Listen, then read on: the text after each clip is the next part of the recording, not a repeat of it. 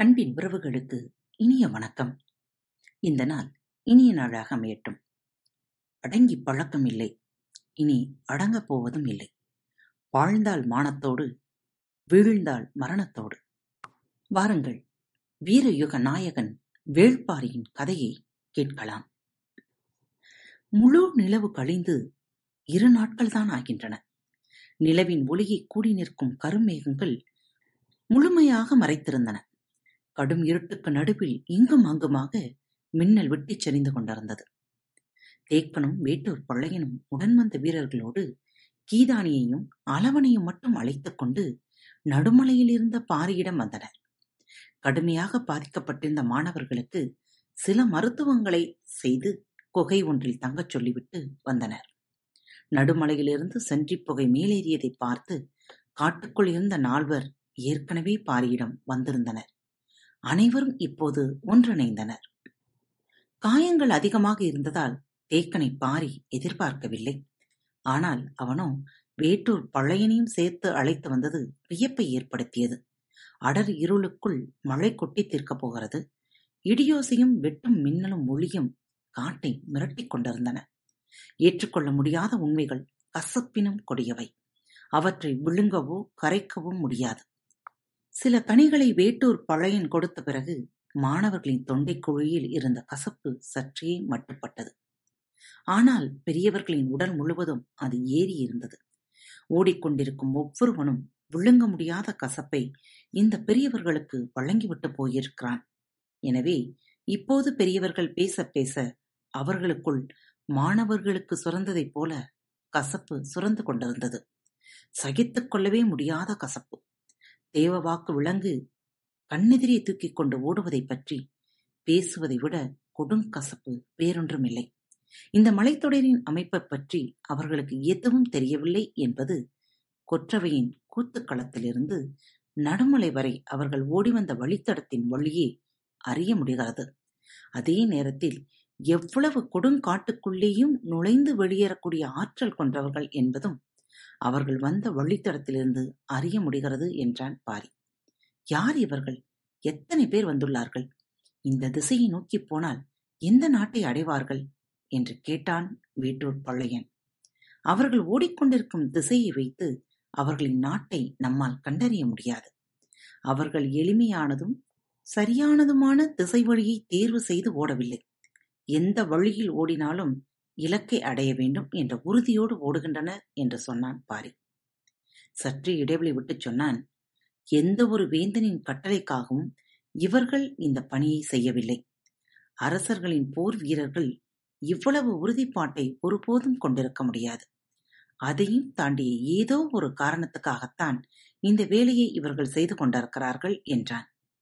பாரியின் கணிப்பு மிக சரியானது என தேக்கனுக்கு தோன்றியது.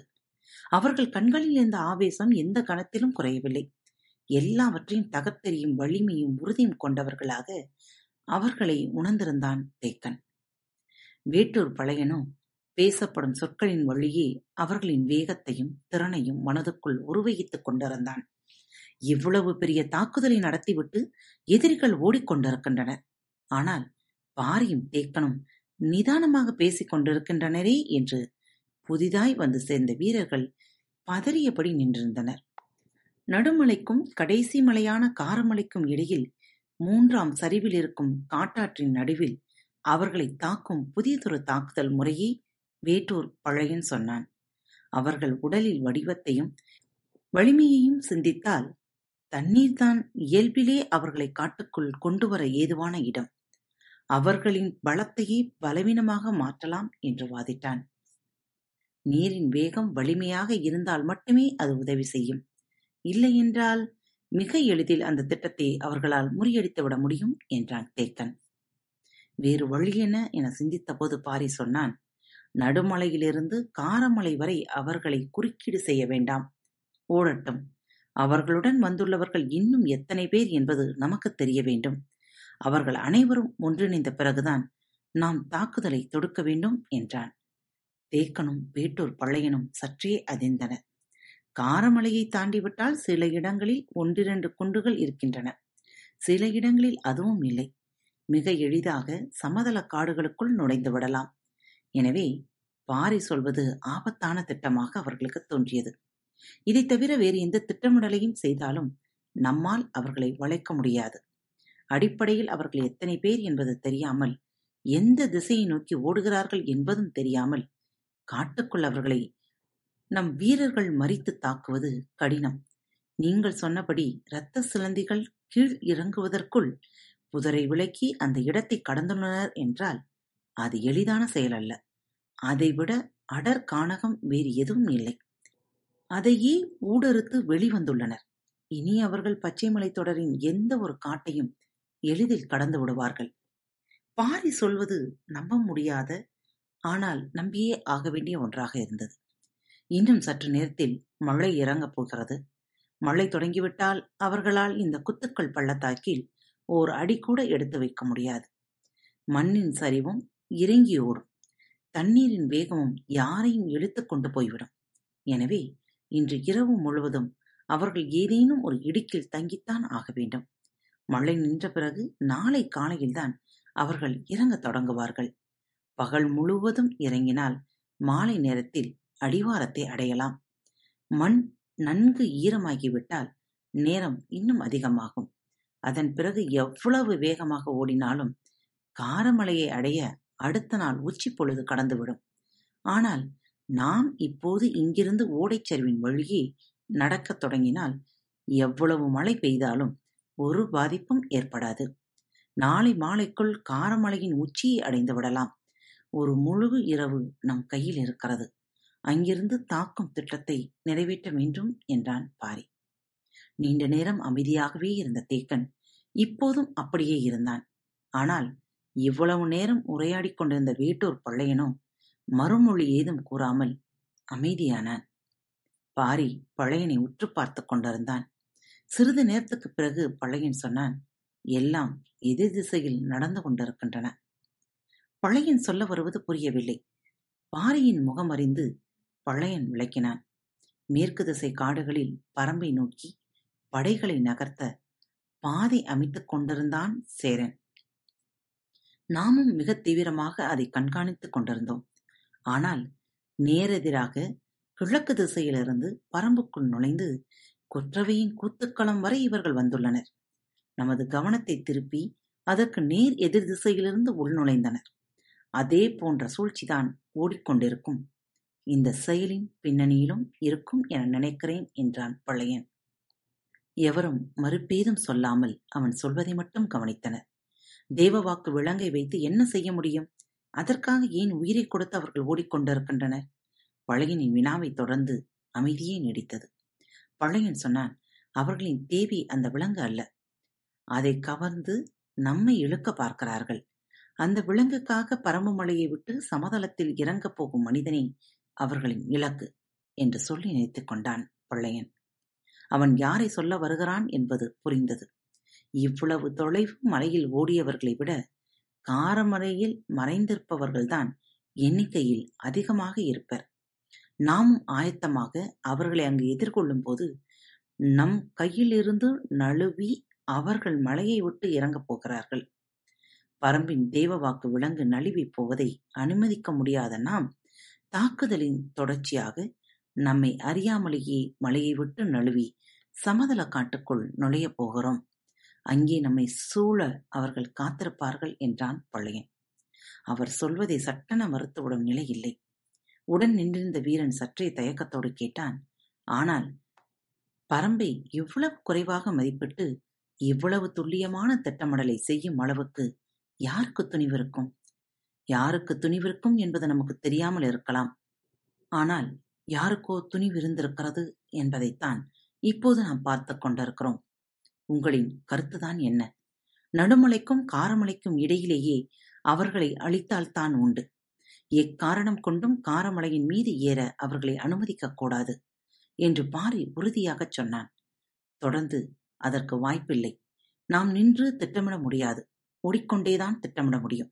இருவரின் ஓட்ட வேகத்தில் இருக்கும் இடைவெளிதான் நமக்கு கிடைக்கும் நேரம். நாம் அவர்களை தாக்க ஆயத்தமாவதற்காக குறைந்தளவு நேரம் இந்த குறிப்பிட்ட தொலைவை ஓடி கடக்க அவர்களை அனுமதிப்பதன் வழியாகவே கிடைக்கும். அவர்கள் நம்மிடம் வேகமாக ஓடக்கூடியவர்கள்.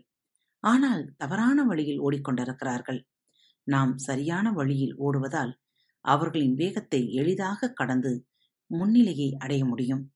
சரி நாம் காரமலையை விரைவில் அடைந்து விட்டால் அவர்கள் வந்து சேர்வதற்குள் நம்மால் எவ்வளவு வீரர்களை திரட்டிவிட முடியும் எனக் கேட்டான் பள்ளையன். போரிட புதிதாக வீரர்கள் தேவையில்லை. இங்கு இருப்பவர்களே போதும் என்றான் பாரி. அவனது சொல் தேக்கனையும் பழையனையும் பேரதிர்ச்சிக்கு உள்ளாக்கியது. பதற்றத்தில் பாரி நிதானம் தவறுகிறானோ என தோன்றியது. தோன்றிய மறுகணமே இல்லை. பாரி உதிர்க்கும் சொற்கள் பரம்பை போல் நிலை கொண்டவை ஒருபோதும் உதிராது. எந்த சூழலிலும் பாரி நிதானம் இழப்பவன் அல்ல என்றும் தோன்றியது.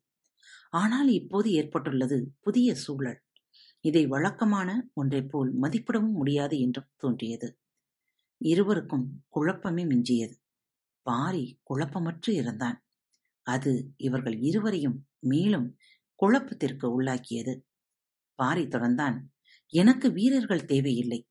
காட்டுக்குள் எதிரிகளின் நகர்வை உணர்த்தும் அடையாளக்காரர்கள் மட்டுமே தேவை என்றவன் மேலும் சொன்னான் அவர்களை வழக்கமான தாக்குதல் முறைகளால் ஒன்றும் செய்துவிட முடியாது. அவர்களை அழித்து தேவவாக்கு விலங்கை காப்பாற்ற வேறு வழிமுறையைத்தான் பின்பற்ற வேண்டும். அதை பற்றி நான் சிந்தித்து விட்டேன் என்றான். பாரியின் குரலில் இருந்த உறுதி எதிர்கேள்விக்கான இடம் எதையும் விட்டு வைக்கவில்லை. ஆனாலும் பழையன் கேட்டான் நீ இவ்வளவு உறுதி கொண்டு சொல்வதால் நான் ஏற்கிறேன். ஒருவேளை அவர்கள் தேவவாக்கு விலங்கை தூக்கிக் கொண்டு சமதள காட்டுக்குள் நுழையும் சூழல் வந்தால் பரம்பை விட்டு நீ கீழிறங்கக்கூடாது நாங்கள் பின்தொடர்ந்து தாக்கி அதை கைப்பற்றுகிறோம். இந்த உறுதியை அளிப்பதன் மூலம் எனது உறுதியை கேள்விக்குள்ளாக்க விரும்பவில்லை. அவர்களால் ஒருபோதும் பரம்பின் எல்லையை தாண்ட முடியாது. பாரியின் சொல் பாறை என நிலை கொண்டது இடியோசையில் திசைகள் நடுங்கின. மழை இறங்கியது. வெட்டும் மின்னலொளியில் காட்டின் மேற்கூரை கலன்று விட்டது போல் தெரிந்தது. தேவவாக்கு விலங்கு என்பது கொற்றவையின் குறி சொல்லும் குழந்தை அதை எதிரியிடம் பறிகொடுப்பது நமது உயிரை கொடுப்பதற்கு நிகர். ஒருபோதும் அது நிகழாது. முழங்கும் பாரியின் குரலே இடியோசையென காடெங்கும் ஒழித்தது எதிரிகளை அழிக்கும் பணி பாரியினுடையதானது. அவர்கள் எந்த இடத்தில் காரமலையை கடக்கப் போகின்றனர் என்பதை கண்டடைவதும் அங்கிருந்து அவர்கள் போகும் வழியை தெளிவாக தெரியப்படுத்துவதும் தான் மற்றவர்களின் வேலை. இருப்பவர்களை இருகுறாக பிரித்தனர். பாரி தன்னுடன் கீதானியையும் அளவனையும் வைத்துக் கொண்டான். வந்த வீரர்களில் அம்பு எய்வதில் சிறந்த இருவரை உடன் அழைத்துக் கொண்டான். மற்ற எல்லோரையும் இன்னொரு குழுவாக்கினான். அவர்களுக்கான பணி உறுதியானவுடன் அவர்கள் நடுமலையின் தென்புறம் நோக்கி புறப்படத் தொடங்கினர். பாரி வடதிசை நோக்கி புறப்பட்டான். காட்டில் வீர் கொண்டு மழையடிக்கும் நிலம் பார்த்து மிக கவனமாக அடியெடுத்து வைக்க வேண்டும். இல்லையென்றால் நீரும் நிலமும் மனிதனை விழுங்கிவிடக்கூடும் ஆனால் இப்போது நடப்பது வேறொன்று. மின்னலை கைக்கோளாக கொண்டு நடக்கும் மனிதர்களை காடு பார்த்து கொண்டிருந்தது. தங்கள் தோளில் பட்டுத் தெரிக்கும் நீர்த்துளி மண்ணில் விழும் முன் மறுகுன்று கடக்க அவர்கள் முயன்று கொண்டிருந்தனர். தேக்கனும் வேட்டூர் பழையனும் உடன் வந்த நான்கு வீரர்களும் தென் திசை நோக்கி விரைந்தனர். அதிகாலைக்குள் குடிமனூரை அடைந்தே ஆக வேண்டும். அங்குதான் கோவல் குடியினர் இருக்கின்றனர். இந்த ஆண்டு நடந்த கொற்றவை கூத்தில் எட்டாம் நாள் விழா கூவல் குடியினருடையது. கூவல் குடியினர் இயற்கையின் ஆதி மைந்தர்கள். தவளையை வழிபடுபவர்கள். தவளையின் குரல் வலையிலிருந்து எழும் ஓசை பாறையின் அதிர்வோசையையும் மிஞ்சக்கூடியது. அதனால்தான் தவளையை ஓசையின் அரசு என்று அழைக்கின்றனர். அளவு சிறுத்த இடியை அடித்தொண்டையில் வைத்து இரவெல்லாம் கக்கிக்கொண்டே இருக்கும் உயிரினம் அது. களைப்பின்றி ஓசையை எழுப்பிக் கொண்டே இருப்பதில் தவளைக்கு நிகரானது எதுவும் இல்லை கூவல் குடியினரும் அதே போலத்தான். அவர்களின் குரல் விலை இடியோசைக்கு நிகரானது மட்டுமன்று இளைப்பாறுதல் அற்றது எவ்வளவு பெரிய மலைத்தொடரையும் ஒளிக்குறிப்புகளைக் கொண்டு இணைத்துவிடும் ஆற்றல் கொண்டது. மலையில் ஓசை எழுப்பும் பெருங்கருவி என்றால் அது காரிக்கொம்புதான் எல்லா மலையூர்களிலும் அது இருக்கும். அதை எளிதாக எடுத்து ஊத முடியாது. அதை ஊத மிகச்சிறந்த பயிற்சி வேண்டும். முழு வலிமையோடு ஊதினால் மலை முழுவதும் எதிரொலிக்கும். ஒரு முறை ஊதுவது ரெட்டித்து ஊதுவது என்ற இரண்டு முறைகளால் மலைமக்கள் தங்களின் குறியீட்டு முறையை பயன்படுத்தி செய்திகளை பரப்புகின்றனர். இதிலிருந்து சற்றே மாறுபட்டவர்கள் பரம்பின் மக்கள். அவர்கள் காரிக்கொம்பை சிறப்பாக பயன்படுத்துவர். ஆனால் அதை நிலை கொண்ட ஊர் இருக்கும் இடத்தில்தான் பொதுவாக பயன்படுத்த முடிகிறது. காட்டுக்குள் உள்ள ஒரு மனிதன் உதவி தேவைப்பட்டால் என்ன செய்ய முடியும்? என சிந்தித்து சென்றிக் கொடியை கண்டறிந்தனர். காரிக்கொம்பை தூக்கி ஊத பயிற்சி தேவை. அப்போதுதான் அது தொலைவுக்கு கேட்கும். ஆனால் சென்றிக் கொடியால் புகை போடுதல் மிக எளிது. சிறுவர் கூட தனக்கு உதவி தேவை என்று காட்டின் இன்னொரு மூலையில் இருப்பவருக்கு தெரிவித்துவிட முடியும். அவ்வளவு எளிது மட்டுமன்று. சிறந்ததும் கூட. அதிலும் பிரச்சனை இல்லாமல் இல்லை. புகையை பகலில் மட்டுமே பயன்படுத்த முடியும். அதுவும் மழைக்காலத்தில் மேகங்கள் திரண்டுவிட்டால் மறைக்கப்பட்டுவிடும். மேலதாள ஓசைகள் காரிக்கொம்பு சென்றிப்புகை என உதவி கேட்கும் வழிமுறைகள் பல இருந்தாலும் ஒவ்வொன்றிலும் நிறைக்குறைகள் இருக்கின்றன. ஆனால் இந்த கருவிகள் எவையும் கூவல் குடியைச் சேர்ந்த ஒரு தனி மனிதனுக்கு இணையாகா. அவர்கள் இடியை விழுங்கி இரவெல்லாம் கக்கிக் கொண்டிருப்பவர்கள். பழுத்த கனியை பாறையில் எரிந்து தெரிக்க வைப்பதைப் போல ஓசையை காற்றுடன் மோதவிட்டு தெரிக்க விடக்கூடியவர்கள். தம் அடிநாக்கை மடித்து எழுப்பும் ஒளியால் காட்டுக்கே ஒளிவீடி கட்டுகிறவர்கள். அவர்களின் இருப்பிடமான குடிமனோரை நோக்கியே தென்புறம் சென்று கொண்டிருக்கிறது. தேக்கனின் தலைமையிலான குழு. கொட்டும் மழையில் மிக மெதுவாகவே நடந்தான் பாரி. அவனுக்கு நிறையவே நேரம் இருந்தது. கீதானியையும் அளவனும் கடந்த இரு நாட்களாக ஓடிய ஓட்டத்தை அவன் அறிவான். அது மட்டுமல்ல எதிர்களின் தாக்குதலாலும் கடுமையான காயங்கள் ஏற்பட்டுள்ளன. தொண்டை கசப்புக்கு வேட்டூர் பள்ளையன் மாற்று கொடுத்துள்ளான். அதனால்தான் இப்போது அவர்களால் சற்றே இயல்பாக இருக்க முடிகிறது. இல்லையென்றால் இந்நேரம் அவர்கள் குரல் நாளங்களை பீத்தெறிய ஆயத்தமாகியிருப்பார்கள் பாரி இருவரையும் அரவணைத்து அழைத்துச் சென்றான். மற்ற வீரர்கள் இருவரும் ஆவேசத்தோடு முன்னால் ஓடிக்கொண்டிருந்தனர். காட்டோடையில் பெருகும் நீர் பார்த்து இரவெல்லாம் நடந்தன. இடியும் மின்னலும் பாறை எங்கும் விழுந்து சரிந்து கொண்டிருந்தன. மழையோசையை கேட்டு விலங்குகள் பம்மி கடந்தன. நீரின் விதவிதமான ஒளிகளால் காடு நிறைந்து கடந்தது. ஒளிக்கீற்று மெல்ல பரவத் தொடங்கும் போது நாய்வாய் ஊற்றுக்கு வந்து சேர்ந்தனர். மழை சற்று முன்னர்தான் நின்றது. உடல் மேல் பொழிந்து கிடந்த நீரை உதிர்த்து பறவைகள் சிறகசைக்கத் தொடங்கின. காரமலையின் அடிவாரம் செல்ல இன்னும் சிறிது தொலைவே இருந்தது. கிழக்கு திசை வெளிச்சம் காரமலையின் மேலிருந்து வழியத் தொடங்கியது. பாரியின் கண்களுக்கு தூர் அகற்ற உடைமரம் ஒன்று கண்ணில் பட்டது. அதை பார்த்ததும் நின்று விட்டான். உடன் வந்தவர்களும் நின்றனர். இந்த மரத்தில் என்ன இருக்கிறது என்று மற்றவர்கள் உற்று பார்த்துக் கொண்டிருந்தனர். பாரி வீரர்கள் இருவரையும் பார்த்துச் சொன்னான் உடைமுற்களை கை நிறைய ஒடித்து வாருங்கள். வீரர்கள் இருவரும் முள்ளுடிக்கப் போனார்கள்.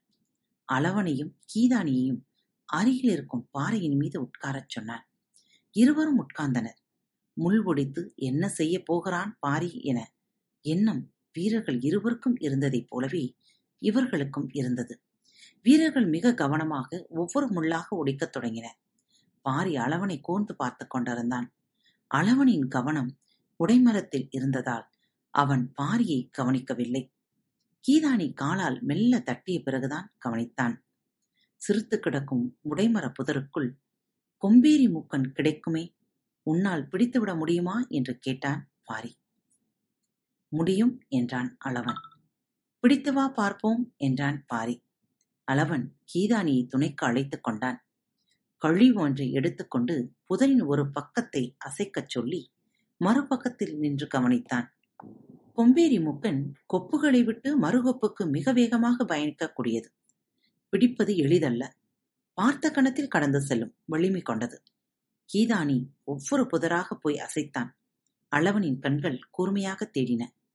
முள்ளொடிக்கும் வீரர்களுக்கும் பாம்பு பிடிக்கும் மாணவர்களுக்கும் இந்த பணியை செய்ய சொன்னதன் காரணம் விளங்கவில்லை. எதிரிகளின் வலிமையைப் பற்றி நேற்றிரவு பேசிய பேச்சுக்கும் இப்போது செய்து கொண்டிருக்கும் செயலுக்கும் என்ன தொடர்பு இருக்கிறது? ஒற்றை கையால் தேக்கனை அடித்து தூக்கும் அந்த வீரர்களை இந்த சிறு முள்ளும் பாம்பையும் கொண்டு தாக்கி வீழ்த்தி விட முடியுமா? சிந்திக்க சிந்திக்க குழப்பமே மிஞ்சியது. இவற்றை வைத்து பார் என்ன செய்யப் போகிறான் என்பது புரிந்து கொள்ளவே முடியாததாக இருந்தது.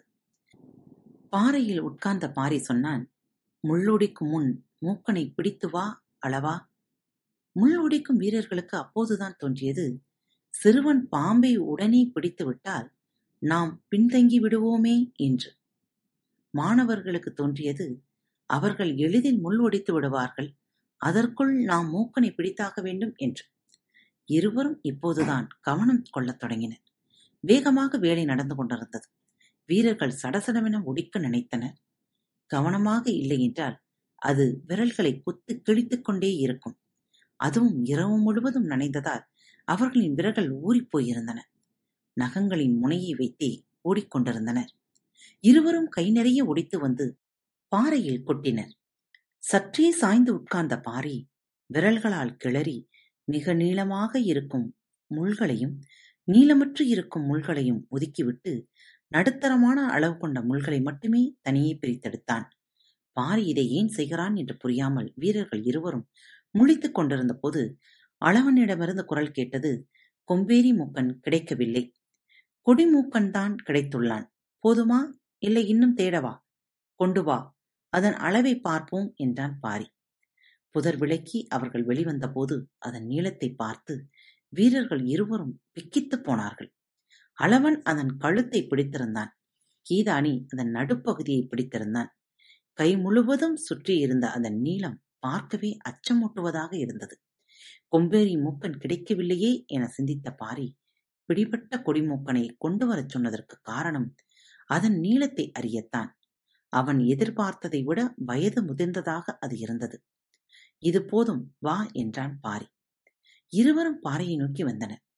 தனக்கான ஆயுதத்தை பாரி தயார் செய்யத் தொடங்கிய போது காரமலையின் மேல் விளிம்பிலிருந்து எட்டி பார்த்தான் கதிரவன்.